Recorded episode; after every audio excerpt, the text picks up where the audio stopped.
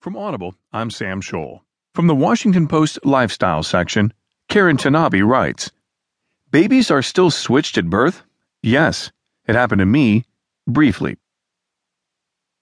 You could say I was a pretty paranoid pregnant lady. Every time I had a sonogram, I didn't tear up over the miracle of life. Instead, I got out the magnifying glass because I was sure my baby had three hands. But what I was most terrified about was that my child would be switched at birth, like in H.